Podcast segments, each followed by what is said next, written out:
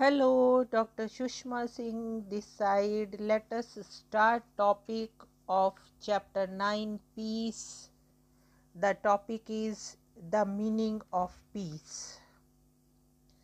Peace is often defined as the absence of war. The definition is simple but misleading.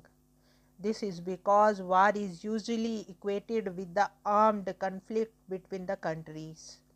However, what happened in Rwanda and Bosnia was not a war of this kind, yet it represented a violation or cessation of peace. While every war leads to absence of peace, every absence of peace need not take the form of war.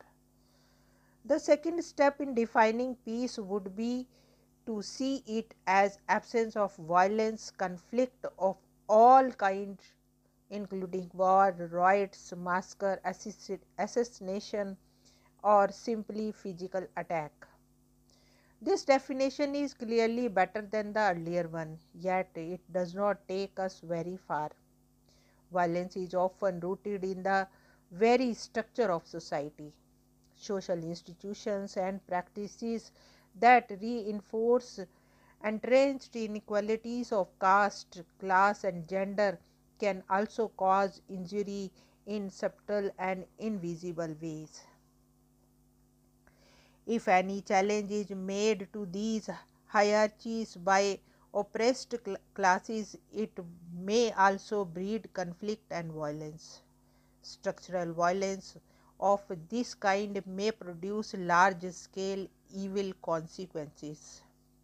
Let us look at a few con- concrete instances of such violence arising from caste hierarchy, class disparity, patriarchy, colonialism, and racism, com- communalism.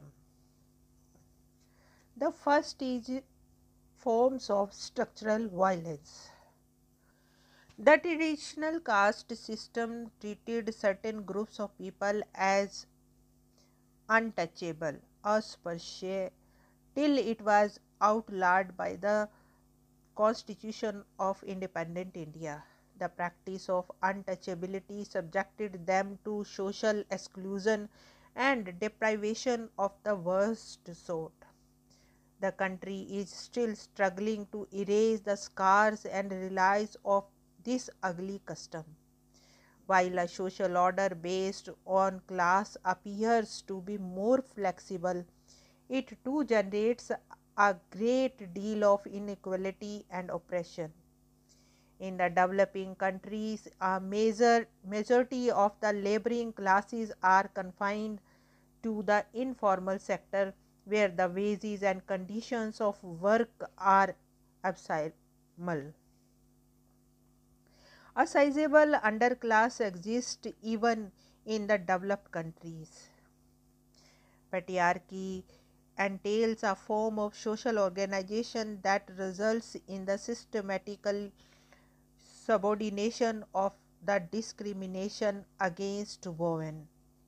Its manifestations include selective abortion of female fetuses, denial and adequate nourishment and education to the girl child, child marriage, wife battering, dowry related crimes, sexual harassment at the workplace, rape, and honor killing.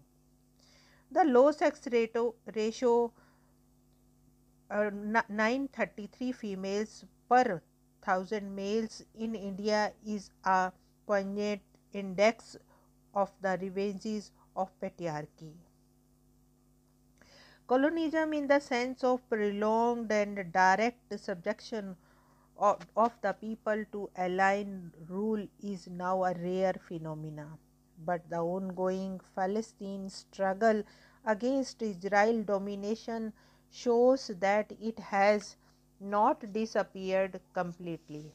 Besides, the former colonies of European imperialist countries are yet to recover completely from the forms of manifold exploitation they suffered during the colonial era. Racism and communalism involve the stigmatization and the oppression of an entire racial group or community. Though the notion that humanity can be divided into distinct races is scientifically spurious, it has been used to, to justify insidious practices such as Negro slavery in the United States of America until 1865, the slaughter of Jews in Hitler's Germany, and apartheid, a policy followed until 1992 by the white controlled governments in South Africa, which treated the majority black people of the country as second class citizens. Racial discriminations still continues covertly in the West and is now often directed against immigrants from the countries in Asia, Africa, and Latin America. Communalism may be seen as the South Asian counterpart of racism, where the victims tend to be minority religious groups. The psychology and tangible harm suffered by the victims of the violence often creates grievances that persist over generations. Sometimes they may give rise to fresh bouts of conflict when provoked by some incident or even remark. We have examples of long term grievances being harbored by communities against each other in South Asia, such as those stemming from the violence unleashed during the partition of British India in 1947. A just and lasting peace can be attained only by articulating and removing the latent grievances and causes of conflict through a process of dialogue. Hence, the ongoing attempts to resolve problems between India and Pakistan also include promoting increased contact among people in and all walks of life. The next point is eliminating violence. The Constitution of the United Nations Educational, Scientific and Cultural Organization rightly observes since wars begin in the mind of man, it is in the minds of the men that the defenses of peace must be constructed. Several age old spiritual principles and practices are geared precisely to facilitate of such an endeavor. Modern healing techniques and therapies like psychoanalysis can perform a similar function.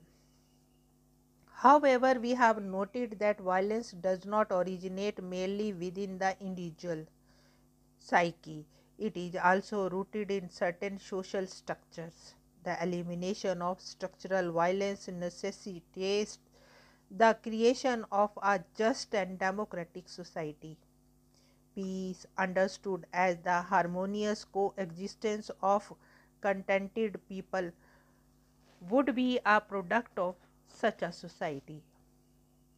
It can never, never be achieved once and for all. Peace is not an end state, but a process involving an activity pursuit of the moral and material resources needed to establish human welfare in the broadest sense of the term. With this, we come to the close of this lecture. Thanks for listening.